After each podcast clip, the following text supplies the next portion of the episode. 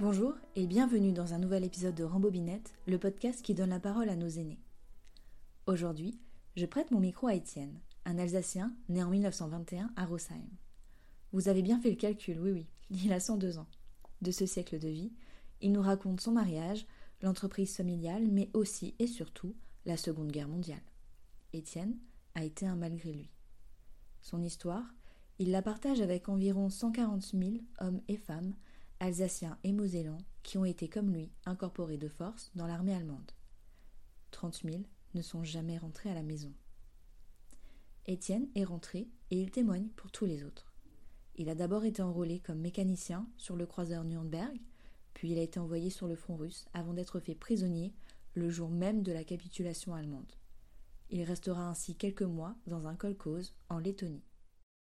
Malgré ce parcours difficile, vous entendrez régulièrement Étienne répéter qu'il a eu de la chance. Et je crois que c'est cette capacité à voir sa chance partout qui lui a permis de vieillir si loin et si bien. Je remercie Hervé de Chalandard, journaliste du magazine Les Saisons d'Alsace, pour la mise en relation avec Étienne. Et je remercie Alphonse Trossler, féru d'histoire et ancien délégué à la mémoire pour la région d'Alsace, pour l'organisation de la rencontre. Maintenant, Étienne, la parole est à vous.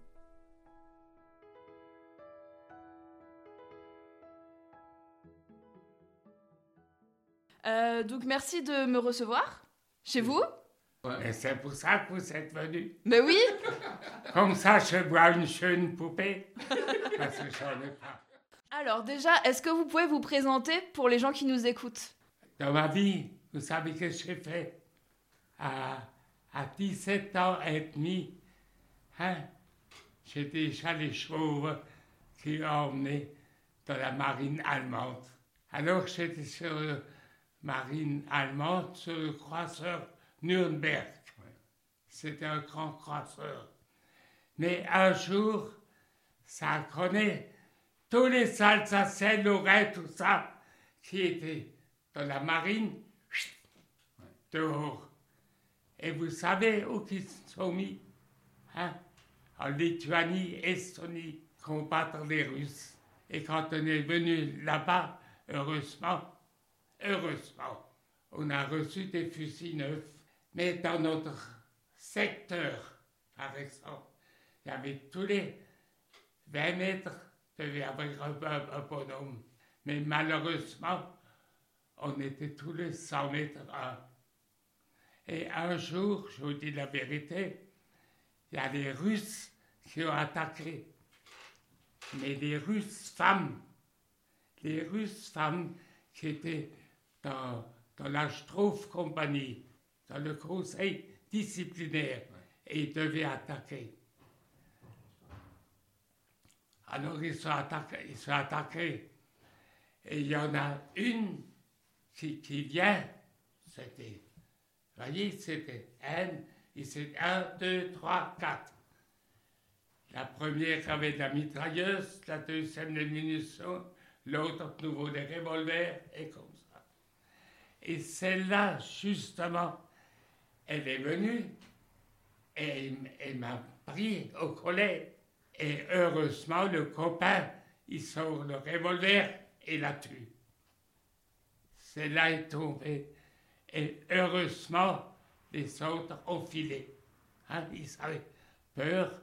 Et nous, nous, c'était peut-être deux, trois bonhommes sur une vingtaine qui attaquaient. Mais on avait de la chance, parce que comme celle-là est morte, a été tuée, les autres avaient peur. Oui. Et ça, c'était passé en Lituanie. Et après, je vais vous raconter plus loin. En Lit- Lituanie, on était sur le front de retour. Ça veut dire les Russes nous suivaient.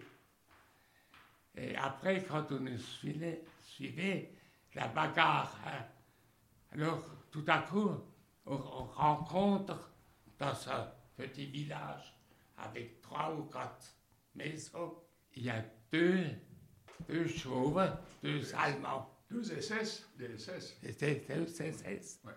qui voulaient justement, je dis le nom, se déshabiller.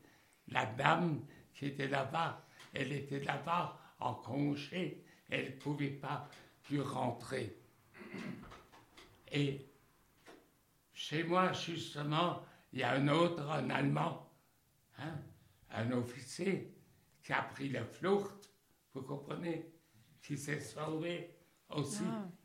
Et il m'a dit, quand tu te Chance haben, tu peux fermer la bouche. Tu peux Il a pris le revolver, boum, boum. tous les deux SS, kaput. Et on les a enterrés au tas de fumier. Après, le, le type, il a dit maintenant, sauf qu'il peut. Hein, lui, il est parti. À, à moi, il m'a dit, tu te dépouilles. Et vous savez ce que j'ai fait? En bas, il y a des panzers. Les c'est les, les chars d'assaut qui sont passés. Les Allemands qui ont reculé, qui ont pris 30 ou 40 kilomètres plus en arrière. Ils sont allés plus en arrière. Moi, je m'ai couché entre les munitions et je m'ai réveillé le jour après, 50 kilomètres plus loin. Ah, heureusement, j'avais de la chance. Vous savez pourquoi? Parce que le commandant du groupe a vu que j'étais très faible et tout ça, et il m'a donné deux jours à, à manger pour me sauver. Mais le troisième jour, il a dit, maintenant je ne peux plus vous garder. Il faut de nouveau que vous trouviez votre compagnie. Mais malheureusement et heureusement, le type m'a donné une fiche, voyez, que lui m'a pris dans son truc, parce que s'il n'aurait pas de papier, les, les Allemands, avait ils auraient, tué. Ils se dit, on flèche. Et après trois, quatre jours, j'ai trouvé de nouveau ma compagnie et il m'avait déjà déclaré comme mort. Et- C'est de la chance. hein. Il y avait d'autres Alsaciens avec vous? Oh oui. Naturellement, la plupart des Alsaciens sont tombés en Lituanie. Il y en a un de Rosheim, maintenant Gilbert. Vous savez quel âge qu'il avait? 17 ans. C'est le. Et vous savez pourquoi? Parce que les Allemands l'ont pris avec, mais pour aller derrière au front, pour travailler. Mais quand ils étaient une fois là-bas, ils sont dit, hop, un fusil, tu te défends. Et comme ça, il y en a une douzaine qui sont enterrés à Pampali. Pampali, c'est le truc où il y a mon camarade qui était tombé. Et vous savez co- comment? On était quatre, nous on était quatre qui partaient et les autres aussi. Alors on ne connaissait pas tout à coup, il est un Alsacien du Haut-Rhin. Pas plus que maintenant. Alors il me, il me dit, fais attention, maintenant les Russes tirent avec les grenades éparpillées. Et quand il dit ça, il tombe. Et vous savez qu'est-ce qu'il a reçu? Un peu de splitter contre les C'est clair, Vous ouais. Comprenez? Il a reçu juste un petit morceau dans la Dans nuque. la nuque. Dans la nuque, là. Mais alors on a dit, on ne le laisse pas ici seul. Et on a traîné 5 kilomètres jusqu'à Pampali. Et là, on l'a enterré à l'église. Il y avait un trou de 2,50 mètres. On l'a enterré ici. Du Heschfunde. Oui, oui, oui. Attendez maintenant. Et alors, on l'a enterré, on a mis, et nous, on avait un, un, ch- un chauve avec, qui était sculpteur de pierre. Et lui, il a écrit le nom. Ici repose Karl. Et lui, il a trouvé la tombe. Ouais, ouais. Ah ouais? On lui a expliqué Oui, où. bon. hein. Et euh, elle existe, Mulhouse, euh, ouais. elle existe encore, elle est encore, euh, c'est encore Bon, elle, lisible? a, elle a dû être transférée, mais ça, on est en train de le vérifier. Ouais, Oui. ouais. Ouais, un gars de Mulhouse, Karl, il était de Mulhouse. Il était de Mulhouse. Ouais, ouais, ouais, ouais. Mais on l'a laissé là-bas. Comme ce jeune homme, 30 000 Alsaciens et Mosellans ne sont jamais rentrés chez eux.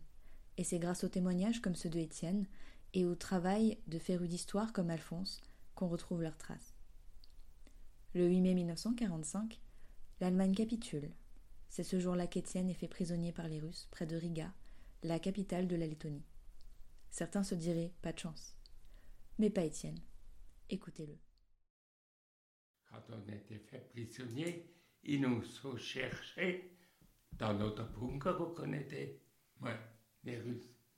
Et heureusement, on avait de la chance, parce que celui-là qui nous a cherchés, ils nous ont mis à, à rayer. Voyez, train. chaque fois, six. Oui, il comptait six, tout le temps. hein.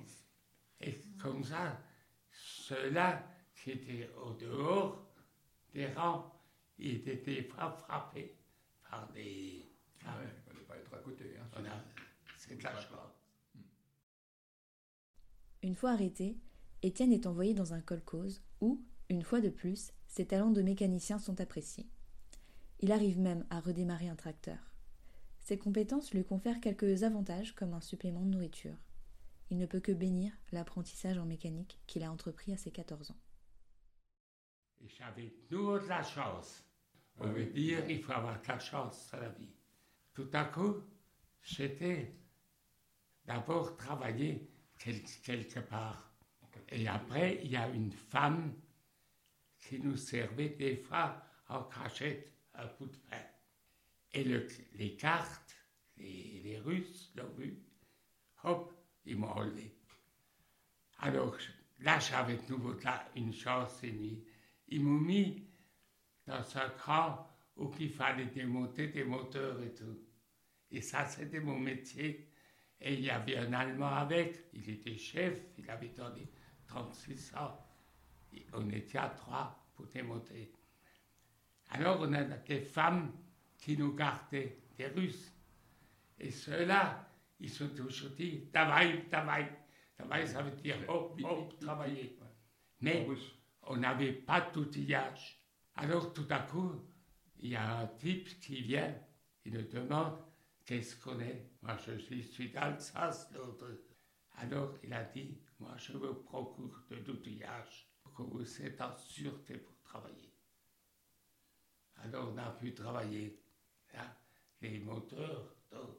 tout.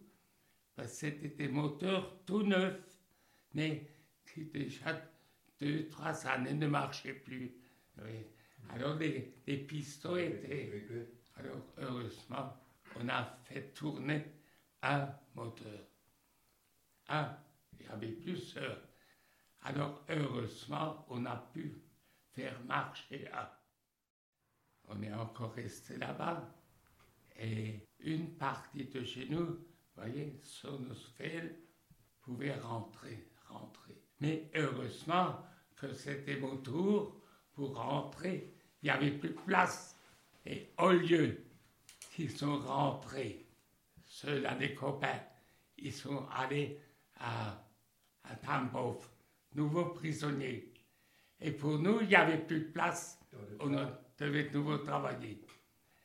Et 15 jours après, écoutez, et 15 jours après, ils se dit, le reste d'Amoï. D'Amoï, ça veut dire rentrer. Et on, on avait une chance inouïe. On était seulement encore à 40. On est allé vers Berlin. C'était une chance inouïe. Vous l'avez compris, Étienne est un chanceux. Le camp de Tambov, où il aurait dû séjourner, se situe près de Moscou. Les autorités russes y ont rassemblé 15 000 prisonniers de guerre français, majoritairement alsaciens et mosellans.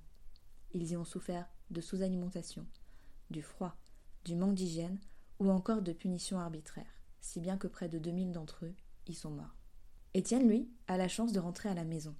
Malade, très affaibli, mais vivant. Il retrouve sa femme Hélène, qu'il a épousée pendant la guerre à une date très symbolique. Écoutez plutôt. Alors autre chose, et je vous dis ça, vous étonnez. Du moment que j'étais dans, dans la marine, je m'ai marié pendant la guerre. Vous savez pourquoi? Parce que ma copine était enceinte avant de partir. Je dis la, la vérité. c'était le jour avant de partir à la guerre. Oui. Deux jours. Et après, j'avais trois jours de perme pour me marier. Pour se marier. Pas plus. Et après ces trois jours, il y a mon père et ma femme sont allés avec moi jusqu'à Saverne. À Saverne, il y avait le grand détachement. Et après, il n'y avait plus de nouvelles de moi Ah oui. pendant huit mois. Huit mois, plus de nouvelles. Rien. Rien. Il ne pouvait pas avoir de nouvelles. J'étais en Lituanie, en Estonie, partout où ça partait, Ouais. j'étais avec. Je reviens un petit peu en arrière, mais votre mariage, c'était comment? Le mariage? Oui Oh, Attendez, le mariage, on s'est marié à Style, à la commune. Et le jour après, au Mont-Saint-Odile.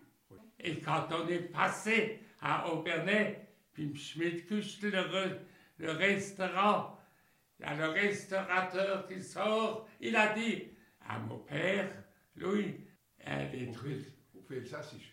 ja, ils sont genannt. Ouais. Oui. C'est Faucaland. Ils Ils ont débarqué. C'était Le le 6 juin. jour C'était le jour du débarquement. du débarquement. Le 6 juin. Il s'est marié le 6 juin. Le sac. 6 juin. Avant d'être enrôlé de force dans l'armée allemande, Étienne a tout de même connu des moments difficiles en Alsace occupée. On n'était à l'abri nulle part. Un, jour, ils se sont dit, maintenant, ça va partir. Hmm. Alors, mon copain de Nef, mon copain Nef, lui, était enfermé neuf mois et demi au Stutthof, Non, à Schirmeck. Schirmeck. Schirmeck. Vous savez pourquoi? Parce que nous, on était à trois, on a encore dansé chez le home. Et lui il a dit, il va à la mairie, il arrache le drapeau hitlérien. Et il a fait. Alors, il a dit, Étienne, tu vas avec. J'ai dit, écoute, je ne peux pas. Il y a deux poupées qui m'attendent. Alors, moi, attendez, Deux deux. C'était deux sœurs. Mais maintenant, si je vous raconte ça. Alors, moi, naturellement, on avait déjà bu un coup et tout ça. Et moi, je vais coucher entre les deux. Une à droite et une à gauche. Maintenant vient le pire. Ah bon? Oui. Le lendemain matin, je suis au garage, il y a la police allemande qui me cherche. Bon. Alors ils m'ont monté hein, là-bas, et là, ils m'ont déshabillé jusqu'ici et, et m'ont tapé. Moi, je dois dire où j'étais. J'ai dit, écoutez, je ne peux pas dire plus. J'ai dormi à côté de deux filles. Donc, maintenant vient le, le pire. Ils m'ont déjà tapé, ils n'ont rien sorti. Ils cherchent les deux filles. Ils ne peuvent pas dire non. J'ai dormi à côté d'eux. Je suis chatouillé un peu. Regarde pas. Attendez. Maintenant, ils me laissent rentrer. Mais une heure après, ils me cherchent à Molsheim. D'abord à, à Rosheim. À Bolzane. À, à, à Molsheim, c'était les ceux qui voulaient toutes sortes la vérité. Et vous savez qu'est-ce qu'ils ont fait, ceux-là hein? D'abord, ils se sont tapés. J'ai dit, je peux rien dire, c'est comme ça, j'étais avec les filles. Alors, pour, pour me faire parler, croyez, ils ont pris des testicules électriques. Ouais, la torture. hein? Et ça, c'était presque à, à mourir. hein. Et après, ils m'ont mis l'électricité ici. Hein. Sur dit- les, sur les joues? Oui. Alors j'ai dit, je peux rien dire, c'est comme ça. Hop là. Maintenant, moi j'étais encore à Molsheim. À Molsheim, c'était die KMX, la police La police spéciale allemande. Là. Vous savez qu'est-ce qu'ils ont fait Ils ont cherché la mère des deux filles à Molsheim avec le cachot de Rosheim, la police, et ils sont, c'est là, deux sœurs interrogées pouvaient pas dire, que dire la vérité. Et après, j'ai pu rentrer. Le pire, c'est quand mettent l'électricité. Une fois la guerre derrière lui, Étienne est rentré en Alsace où il a repris l'entreprise familiale suite au décès de son papa, emporté par une pneumonie. Sa femme Hélène et sa fille Marie-Louise l'attendaient. Plus tard, Maurice est né. Étienne a fait grossir l'entreprise familiale, une sablière, jusqu'à employer 100 personnes. Il a toujours eu de la chance, même à la morgue. Parce que moi, je te dis une chose. Ça, c'est de la chance dans la vie. Ouais. D'abord, j'avais des accidents. Hmm. Hein? Et dans cet accident que j'avais, c'est- c'est 30, 40 ans en arrière, voilà. ils m'ont mis à l'hôpital. à l'hôpital. Et à l'hôpital, ils m'ont mis là-dedans où il y avait déjà les morts. La mort. Bien sûr. Et tout à coup, il y a quelqu'un qui passe. Il y avait au moins dans les 50 morts dedans, à- alignés à côté. Il dit, il respire encore. Oui. Alors, mais c'est vrai, Il Alors encore. ils m'ont sorti là-bas. hein. Et c'est une femme doctoresse. Oui, qui a pris soin de moi. Hein. Parce qu'elle ne savait pas si je me sors ou n'importe comment. Et elle m'a soigné. Mais qui était très, très correcte. Enfin, croyez-le ou non, mais jusqu'à ses 100 ans, il a chassé. Son bureau est rempli de trophées, des bois de cerf et de chevreuil, un chat sauvage empaillé et même un grand tétra. La chasse, ça veut dire c'est une chance pour tirer. Regardez, il y a mon copain. Hmm. Ils sont trois de tirer deux cerfs coiffés. Le copain, l'avant-dernier jour, écoutez, il a tiré un cerf formidable. D'abord 140 kilos et les poids plus grands que ceux-là. Ouais. Oui. Mais tu as toujours chassé et j'ai Ah. Tu as toujours chassé et j'ai Bon, maintenant, moi j'arrête encore un peu ici, mais plus en Moselle. Ils m'ont invité presque tous les samedis, dimanches pour aller à la chasse. Non, il faut qu'on arrête une fois. Vous savez, qu'est-ce qui m'est arrivé? C'était euh, un après-midi. J'ai dit à ma copine, tu viens avec moi Moi, je suis fatigué. Je me couche sur le divan, vous voyez, c'est près à lit. Et alors, j'ai dit à elle, tu regardes, a quelque chose se vient, tu me secoues. mais mais c'est vrai ça. Une heure après, il pleuvait un peu. Il y a deux cerfs qui viennent. Formidables. Des, des cerfs Ah ouais. formidables. Quand elle me réveille, hein, regardé, je fais peut-être un peu de bruit, les.